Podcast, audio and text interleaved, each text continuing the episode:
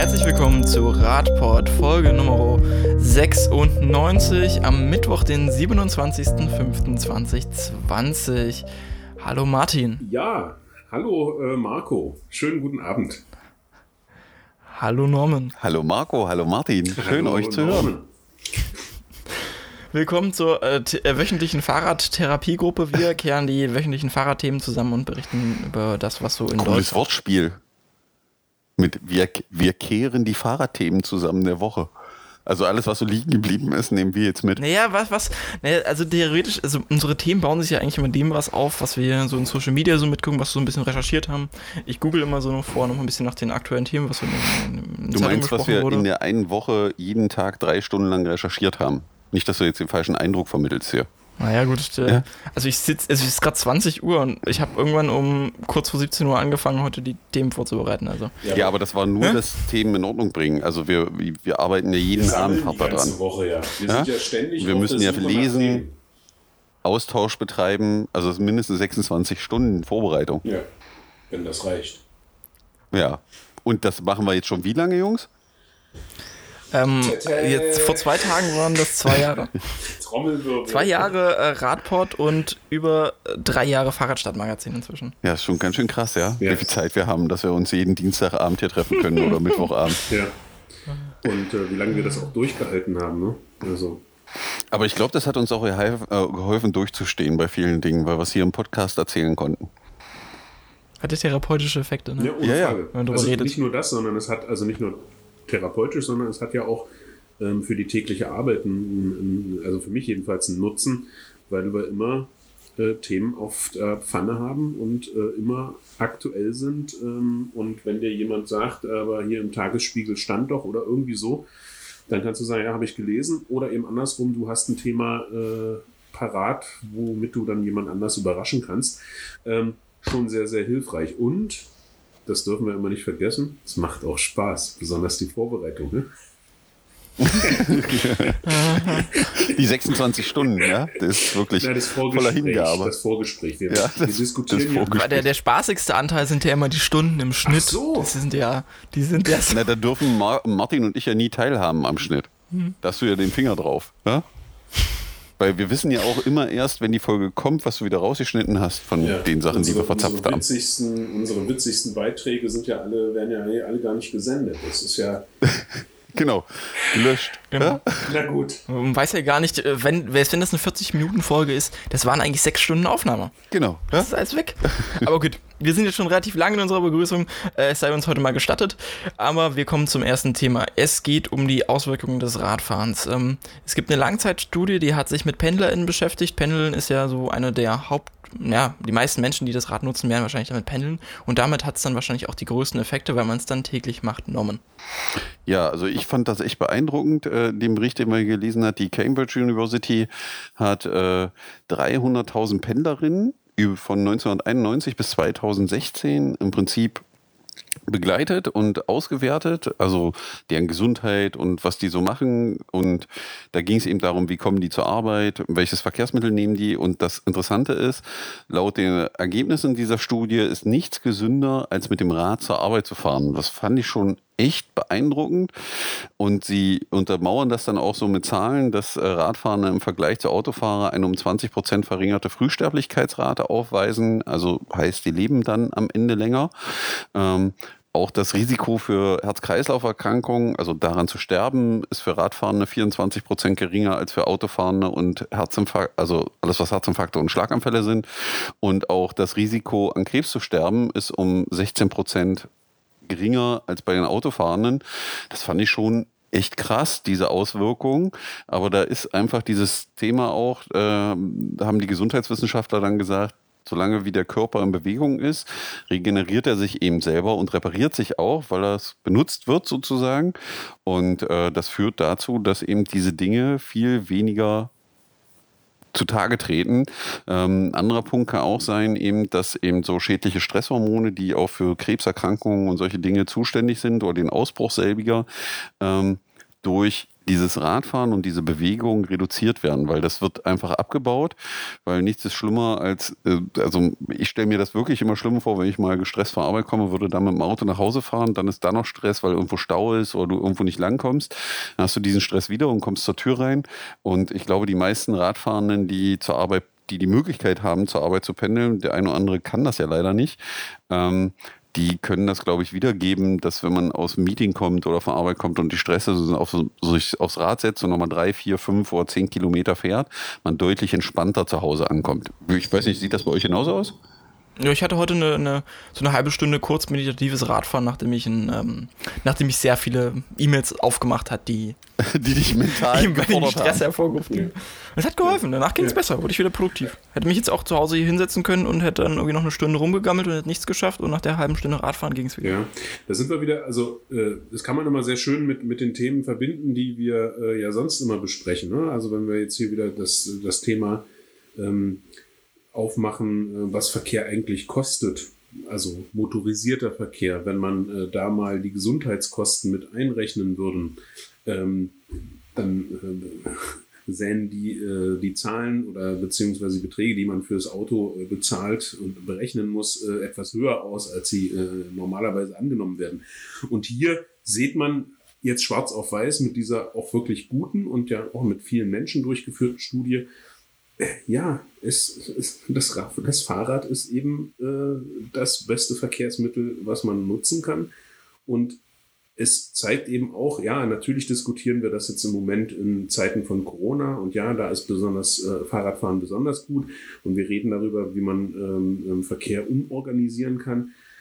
Aber es kann eben nicht dabei bleiben, dass wir das nur für die Corona-Zeit machen, sondern diese Studie sagt nochmal klar und deutlich, es wäre für uns alle besser, wenn diese, diese Pop-up-Bike-Lanes und was man alles machen kann, wenn das eben nicht nur äh, in der Corona-Zeit ähm, angewendet wird, zumal das ja nicht überall stattfindet, ähm, sondern dass es eben wirklich ein grundlegendes Umdenken für Stadtplaner geben muss.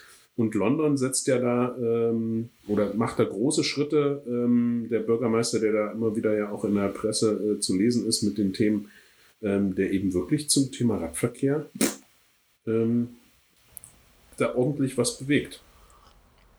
Der ehemalige Londoner Bürgermeister, der sehr eine große Fahrradaffinität hatte und jetzt inzwischen nicht mehr Oberbürgermeister von London ist, sondern in einer anderen britischen bekannten Position. Der Nachfolger ist ja nach wie vor äh, aktiv und äh, der ehemalige Bürgermeister, der weiß ich nicht, ob der überhaupt noch Fahrrad fahren kann. Also. Ja, doch, tatsächlich. Den Tag ist er, ähm, das ist schon eine Weile her, dass das, da gab es aber auch ein Video, da wurde er wieder von äh, JournalistInnen belagert, weil die berechtigterweise Fragen hatten und er ist dann einfach weggeradelt. Das funktioniert doch ganz gut. Aber definitiv. Das sah sehr unterhaltsam aus. Definitiv eine Studie, die wir uns auch merken werden und die wir ähm, äh, auch sicherlich an der einen oder anderen Stelle immer äh, gut anbringen können. Ja, ähm, nachdem wir jetzt schon gesehen haben, dass das positive Auswirkungen hat, ähm, gibt es natürlich auch Leute, die den Schluss daraus ziehen, dass man diese positiven Wirkungen nutzen sollte und darin investieren sollte. Das Land Hessen hat sich jetzt entschieden, eine eigene Taskforce für den Radverkehr zu gründen und immense Summen zu investieren. Naja gut, nicht immens, aber für Radverkehr ist das schon eine stattliche Summe. Unfassbar, unfassbar. Also 200, äh, also die Zahl, ja, 244 Millionen will das Land Hessen bis 2024 für die Verbesserung von Fuß- und Radverkehr ausgeben.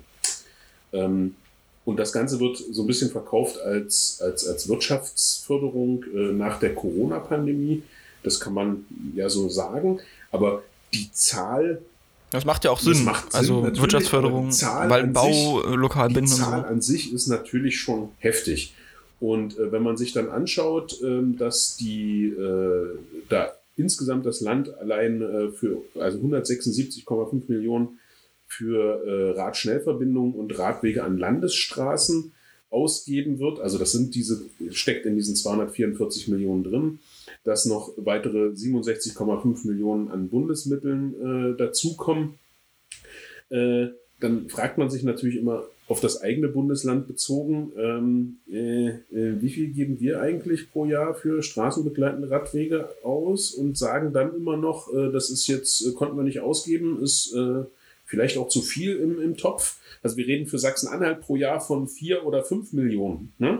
Ähm, Ja, und äh, die haben, um das natürlich jetzt äh, vielleicht auch aus Erfahrung ähm, besser umzusetzen, wird es wahrscheinlich im Ministerium sogar eine Taskforce Radverkehr geben, die sich explizit eben, wie der Name schon sagt, nur äh, mit Radverkehr beschäftigen wird, die dann eben dafür sorgen wird, dass diese 244 Millionen Euro auch wirklich umgesetzt werden, dass es eben nicht, wie es äh, uns äh, schon bekannt ist, einfach nur heiße Luft ist, sondern dass es eben wirklich auch gebaut wird.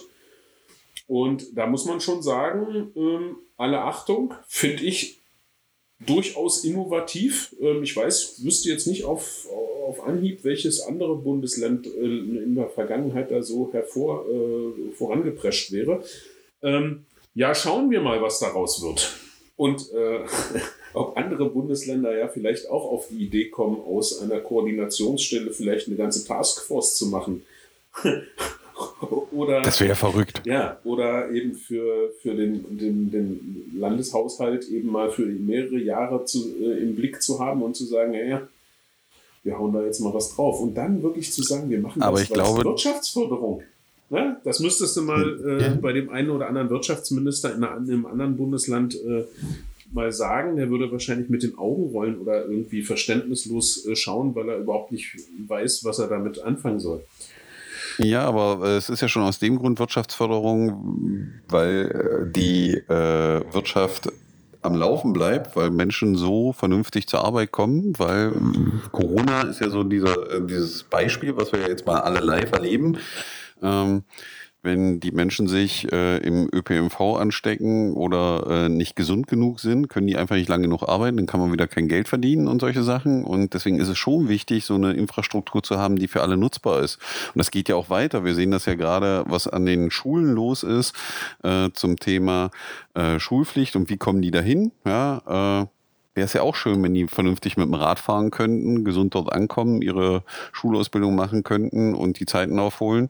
Aber es ist alles eben sehr problematisch aktuell und zeigt, wie wichtig es ist, dass man eine vernünftige Infrastruktur braucht. Und am Ende ist es ja dann Wirtschaftsförderung, weil die Radwege muss jemand bauen, die Räder müssen äh, gekauft werden und äh, auch gewartet werden. Da hängen Jobs dran.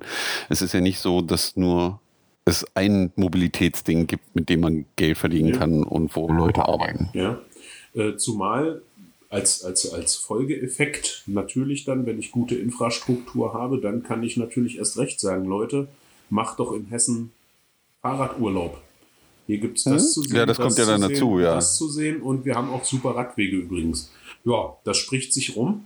Und dann, äh, Gerade in der jetzigen Zeit, wo der eine oder exakt. andere vielleicht nicht mehr so viel fliegt. Ne? Exakt, ja. exakt. Und dann wird sich, äh, werden wir sehen, wenn das so, so kommen sollte und die wirklich äh, umsetzen, ähm, ja, dann werden wir wahrscheinlich in, eher in Hessen äh, Radwege sehen, die ähm, prämiert werden und an erster, zweiter oder dritter Stelle stehen bei der jährlichen ähm, Prämierung und dass eben andere Radwege äh, weiter zurückfallen werden.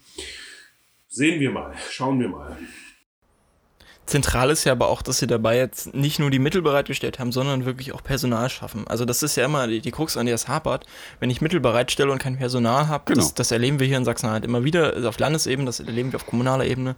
Überall, es gibt keine Planerin für Radverkehr, Radverkehr kriegt keine Personalstellen und damit bringen dann die Mittel auch nichts, wenn sie nicht verbaut werden können, weil sie nicht geplant genau. werden. Das ist natürlich das A und O, dass Leute da sind, die das dann auch durchsetzen und dafür sorgen, dass wir das in der Realität sehen. Genau, und wir äh, sehen jetzt nicht nur die Veränderungen auf politischer Ebene, sondern es zeichnen sich auch erste ähm, Veränderungen in der Bevölkerung ab. Die äh, Corona-Krise scheint das Mobilitätsverhalten nachhaltig zu verändern oder zumindest jetzt erstmal für die Zeit die eigene Perspektive auf Mobilität ähm, zu prägen. Ja. Martin.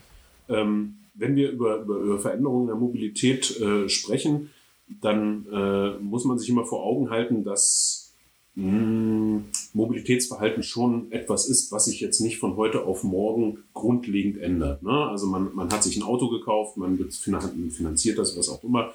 Und äh, ja, dann ist das eben auch vor der Tür und dann ist es eben da und dann nutze ich das vielleicht auch. Ne? Das heißt also so ein bisschen, ja. Diese Umfrage, die wir jetzt hier haben, ähm, ist im Auftrag vom Tagesspiegel äh, erstellt worden und hat ähm, ja in Zusammenhang mit der Corona-Krise eben gefragt, äh, wie äh, Leute Verkehrsmittel jetzt anders nutzen und hat diese Studie hat Erstaunliches ergeben. Und zwar ähm, sind es immerhin 20 Prozent der Menschen, der Befragten, die sagen, ähm, ja, ich ersetze meine Fahrten mit dem Auto und dem ÖPNV durch eine Fahrt mit dem Fahrrad.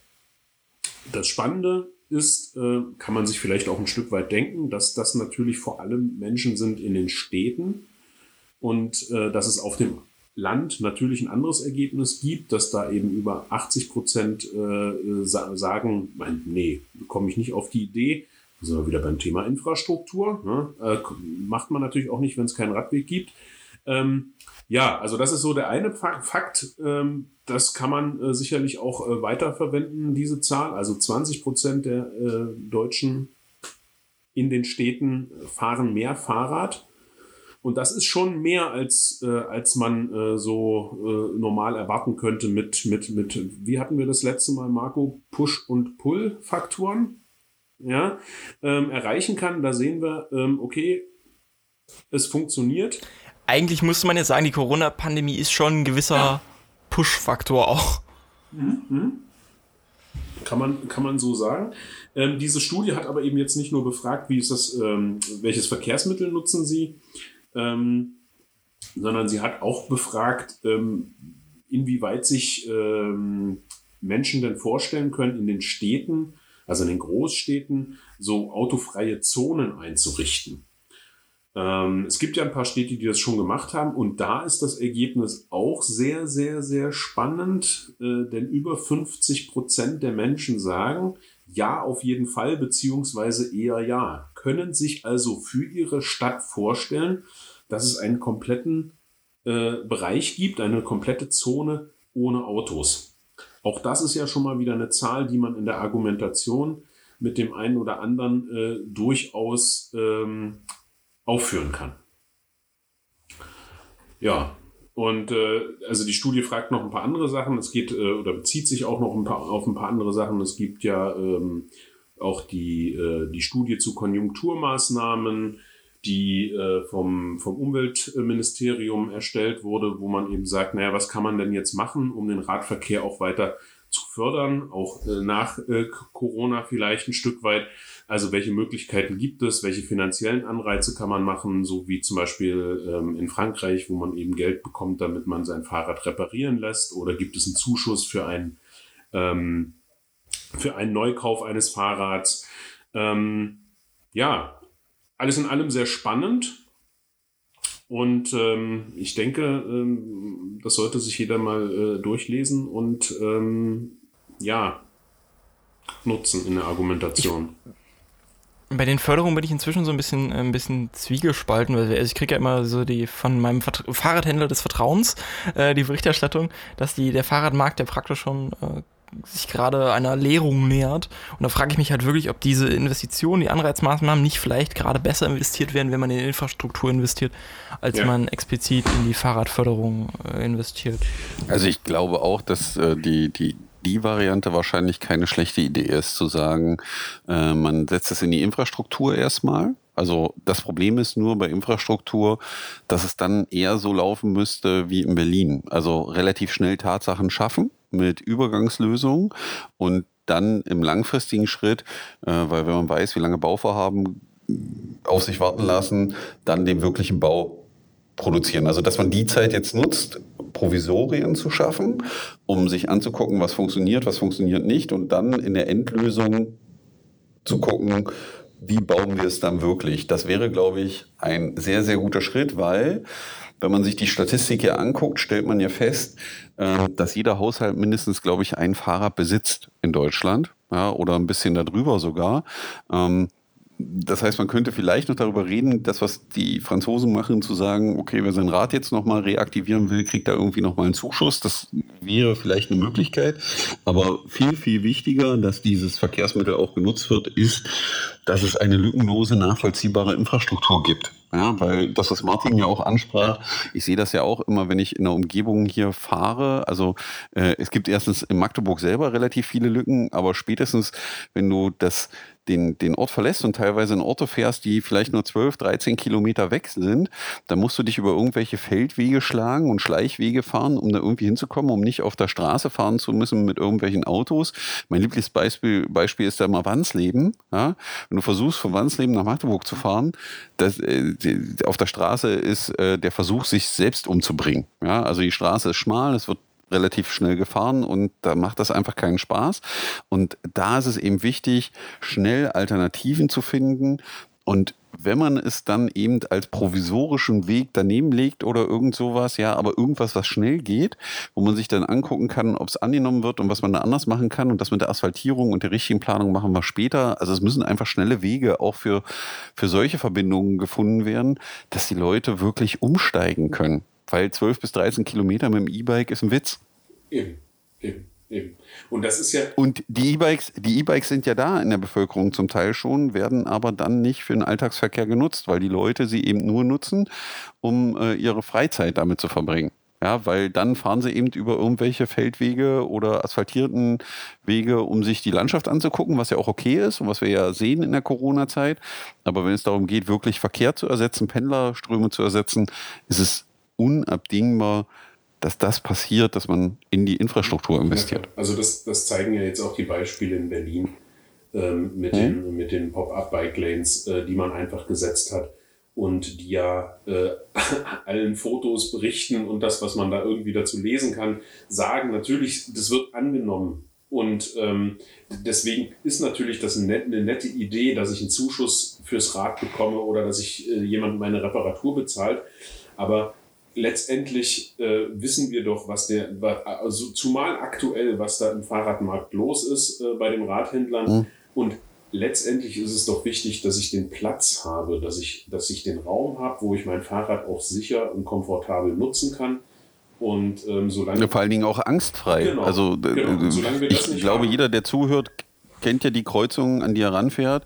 Der eine oder andere ist so wie wir und total verrückt und beschäftigt sich den ganzen Tag damit.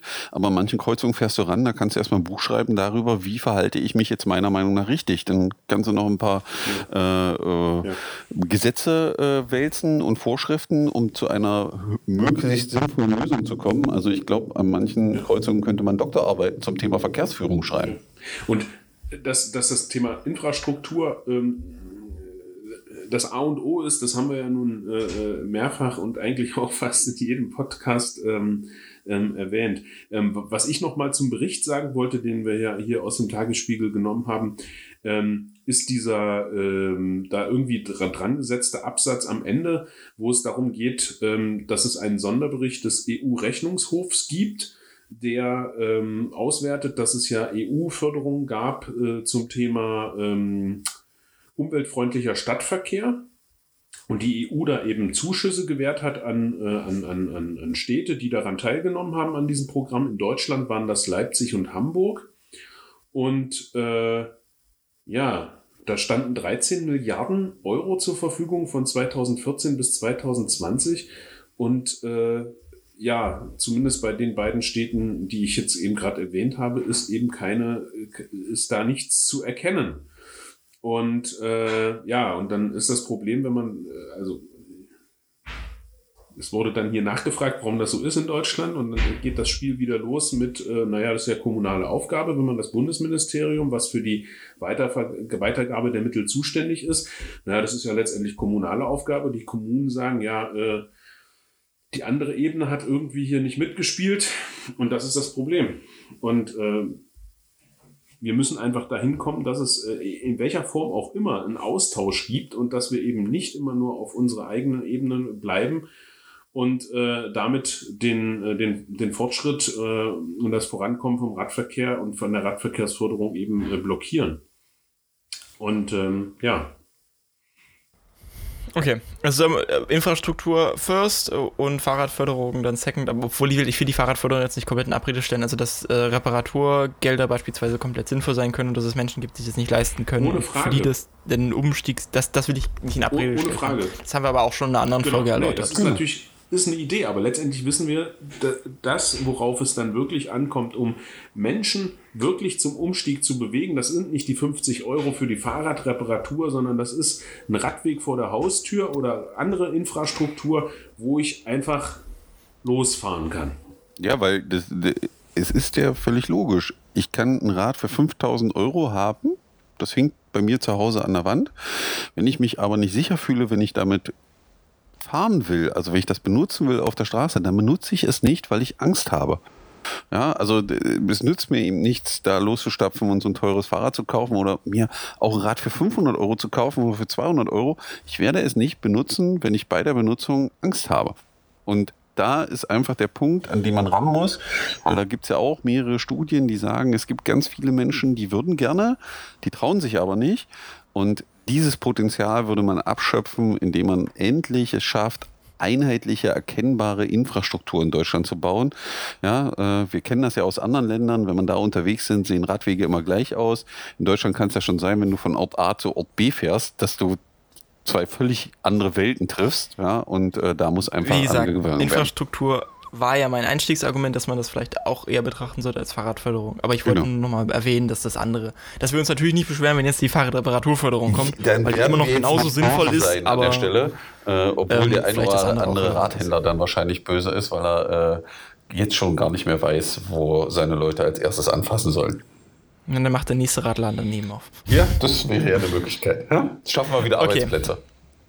Wir kommen jetzt nach Magdeburg. Dort wurde in der vergangenen Woche ein relatives, äh, relativ innovatives Konzept, würde ich fast schon sagen, für die Innenstadt öffentlich zugänglich gemacht. Es geht um die zweite Beteiligungsrunde im Rahmenplan Innenstadt. Schon in der ersten Runde hatten BürgerInnen da die Möglichkeit, ähm, sich an konkreten Konzepten zu beteiligen. Daraus gab es jetzt eine Auswertung, die ist digital einsehbar und daraus kann man noch weitere Sachen entwickeln.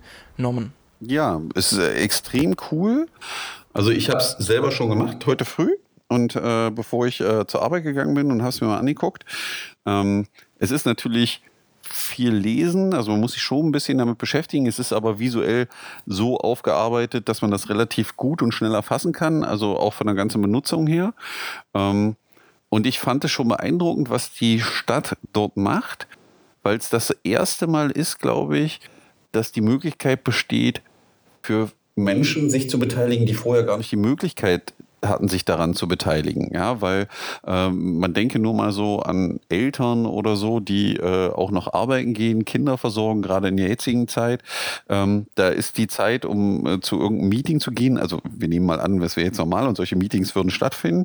Äh, ja, wo es dann heißt, wir treffen uns äh, Dienstagabend äh, zwischen 18 und 21 Uhr, um das auszuwerten oder zwischen 15 und 16 Uhr.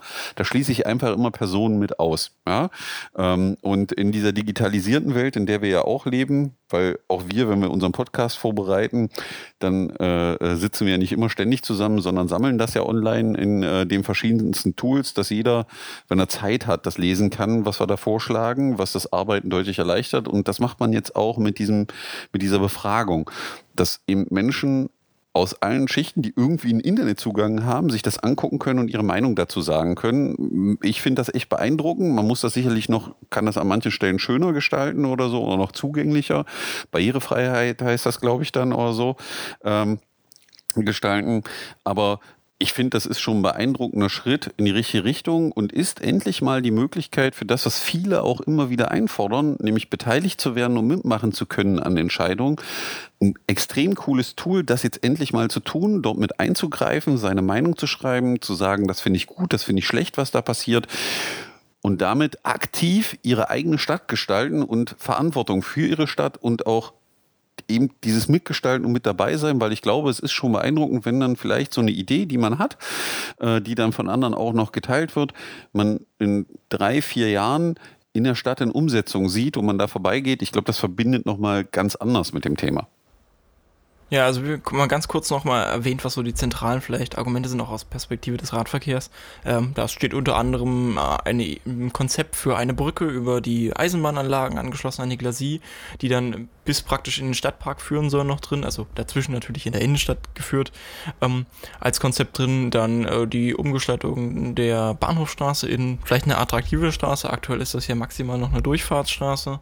Ähm, die Revitalisierung des breiten Wegs und es sind auch diverse Radverkehrsverbindungen eingetragen. Also wenn ihr euch explizit zum Radverkehr äußern wollt, aber auch zu den anderen Themen, ihr findet dort jeweils Möglichkeiten, das sehr ausführlich zu tun, das in schriftlicher Form zu tun, ist also keine so normale durch Ankreuz-Befragung, ähm, sondern schon, ihr könnt da sehr substanziell eure eigenen Ideen noch einbringen. Und es ist auch so es, es ist auch wirklich gut gemacht, wenn man sich darauf einlässt. Also ich auch im ersten Moment war es auch bei mir so, so nach dem Motto, es ist ganz schön viel. Ja? Äh, gerade wenn man sich vielleicht nicht den ganzen Tag damit beschäftigt, weil es geht ja auch nicht nur um Radverkehr, sondern auch um Fußverkehr. Solche Fragen eben, wo ist die Mitte von Magdeburg? Also wo ist eigentlich das Zentrum? Ja, da kann man sich ja auch herrlich drüber streiten ähm, und mit so verschiedenen Vorschlägen. Aber wenn man mal sich die Zeit nimmt, die 20 Minuten, 30 Minuten und äh, das ausfüllt, kann man, glaube ich, viel über seine Stadt lernen und sich also auch viele neue Perspektiven entwickeln. Ich fand das echt beeindruckend. Wir verfolgen das weiter, wenn es da neue Ergebnisse gibt, wenn die zweite Runde ausgewertet ist. Und ihr werdet sicher auch natürlich das ganze Konzept bei uns irgendwann besprochen sehen. In dem Sinne, ähm, geht auf die Webseite, beteiligt euch da, ähm, nicht nur zum Fußverkehr, zum Radverkehr, sondern zu allem, was da so.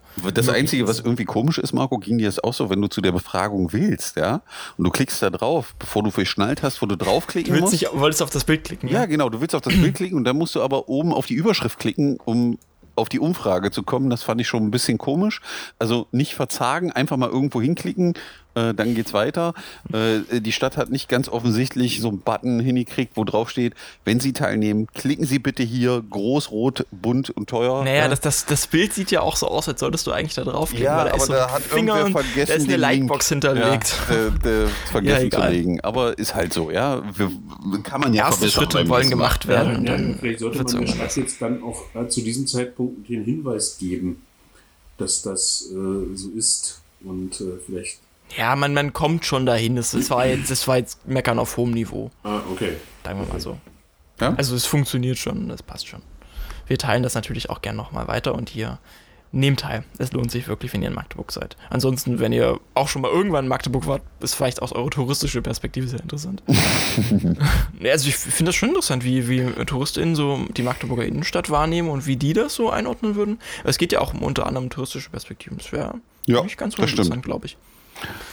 Okay, nächstes Thema. Ähm, das, jetzt geht es mal um eine unserer vielen HörerInnen-Zuschriften, die es tatsächlich auch mal reinschafft, weil das ein äh, tatsächlich super gut vorbereitet schon für uns war auch. Ähm, wir haben letzte Woche über die Fahrradwettbewerbe in Deutschland gesprochen, die starten ähm, mit dem Rad zur Arbeit, das von der AOK organisiert wird, oder die Academic Bicycle Challenge, die an, den, äh, an einigen Hochschulen stattfindet. Österreich hat da noch ein viel, viel umfangreicheres. Also erstmal herzliche Grüße nach Österreich. Ja, oder? Wir haben ja? überraschend eine extrem, also unsere Österreich-Community ist entweder sehr groß oder sehr aktiv, weil von denen bekomme ich sehr oft E-Mails. Ja, also vielen Dank, Tom, und äh, Grüße zurück. Äh, vielen Dank für deine Anregung. Also, Norman, um was geht's? Österreich radelt halt. Mhm. Ja, Österreich radelt halt.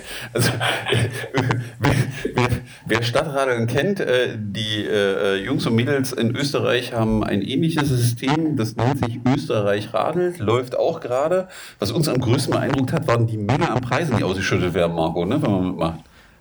Ja, also das, also wenn ich, also normal, also ich kenne es ja von unseren Wettbewerben, dann kriegst du mal vielleicht so an der Uni, kriegst ein T-Shirt geschenkt oder so, hier kannst du äh, dann auch mal ein Fahrrad gewinnen ja, oder sowas. Woche ein Fahrrad, Woche. vom E-Bike, Kinderrad und so weiter gibt es jede Woche ein Fahrrad, äh, äh, das man gewinnen kann. Gibt auch schon relativ viele Teilnehmer, 7700 sind es aktuell. Ähm, und äh, irgendwie eine Million Kilometer haben die schon und kann man sich in ganz Österreich beteiligen. Also alle wie heißt das eigentlich in äh, äh, Österreich? Die, äh, äh, äh, bei uns heißt das ja, wie heißt das eigentlich? Siehst du? Kreise? Also, na, hier, so, wenn man in Salzburg wohnt, kann man teilen. Genau, Landkreise oder so. Äh, ich weiß nicht, wie das in Österreich heißt, aber die österreichischen Jungs werden uns das bestimmt gleich noch schreiben. Äh, man kann also überall in Österreich äh, mitmachen. Ich fand noch beeindruckend, ich kenne Österreich, ich war da schon mal ein oder zwei Mal. ist teilweise auch relativ bergig. Ach. Äh, das, also es soll da so Berge geben, habe ich gehört. Aber äh, man kann eben überall mitmachen und äh, es wird wohl auch überall gefahren. Na klar wird es sich auch hier, wie auch in Deutschland, auf die großen Zentren wie Wien, Salzburg und so weiter äh, fokussieren. Aber es ist schon interessant, dass es eben solche Sachen nicht nur in Deutschland gibt, sondern auch hier in Österreich da stattfindet. Und wie gesagt, am krassesten fanden wir, was man alles ausschüttet äh, für die Leute, die mitmachen, ist schon ein bisschen beeindruckend, oder Marco? Ich, ich finde es auch interessant, wie viele Unternehmen da mitnehmen. Also es gibt noch eine Überlistungsseite, da, da sind die nach Größe sortiert. Deutlich mehr Hochschulen auch nochmal, die da äh, teilnehmen, als das zum Beispiel bei der Academic Bicycle Challenge bei uns so ist. Das scheint schon flächendeckend, also das, das scheint mir alles sehr gut durchdacht zu sein. Ich kann es natürlich noch nicht selber gefahren, weil ich wohne nicht in Österreich. Kann da jetzt nicht so viel zur, zur Praxis sagen, aber alles, was ich hier so konzeptionell auf der Internetseite lese, klingt äh, Macht erstmal einen guten so, als Eindruck, würde man oder? sofort mitmachen. Mhm. Ne? Kannst es mit einer App laufen lassen, das ist schon cool. Also das zeigt einfach, wenn man, wenn man das wirklich gut macht, so sieht es für mich auf jeden Fall aus und gut aufzieht, äh, dann funktioniert das auch. Und es ist einfach ein super Mittel mit den Gewinnen, mit den Challenges, die es gibt. Ähm, einfach Leute zu motivieren, aufs Rad zu steigen. Und dann, das hatten wir ja beim letzten Mal schon gesagt, eben auch beim Rad zu bleiben, weil du musst ja eine Zeit lang einfach fahren. Du hast ja dann auch deine Kollegen oder jemand anderen, eine andere Gruppe, gegen die du fährst sozusagen, um äh, Kilometer zu sammeln. Ja, und irgendwann ist es dann eben Automatismus. Ne? Dann steige ich, eben, steige ich eben aufs Fahrrad, weil das habe ich ja die letzten 30 Tage oder ich war, wie lange ist der Zeitraum eigentlich? Habe ich gar nicht geguckt. Ähm, äh, dann Ah ja, also großartig gemacht. Ich fand das auch, äh, finde das einfach gut und es zeigt einfach, ja, wenn man, wenn man Radverkehr, man kann Radverkehr auf verschiedene Art und Weise fördern und das ist hier auch eine gute Idee und ein guter Weg. Also Österreich radelt zur Arbeit ist dann auch genau parallel wie bei uns im nächsten Monat. Also Mhm. Also auch in Ja. Österreich scheint man Rad fahren zu können. Und, und anscheinend sehr viel und sehr Ja. äh, großartig. In dem Sinne, äh, wenn ihr aus Österreich kommt, habt ihr jetzt die Aufgabe, meldet euch da an, macht da mit. Wenn ihr aus Magdeburg kommt, habt ihr die Aufgabe, dann schaut ihr in diesen ähm, Äh, Rahmenplan Innenstadt. Rahmenplan Innenstadt, glaube ich, heißt das, Marco. Ja, Rahmenplan Innenstadt. Ähm, beteiligt euch daran. Falls ihr schon mal jemals in Magdeburg wart und schon die Innenstadt gesehen habt, macht es einfach mal, das wäre ganz interessant. Und ansonsten, wir hören uns nächste Woche wieder mit vielen Fahrradthemen. Tschö, bis dann. Mhm. Bis dann, tschüssi. Ja, ciao.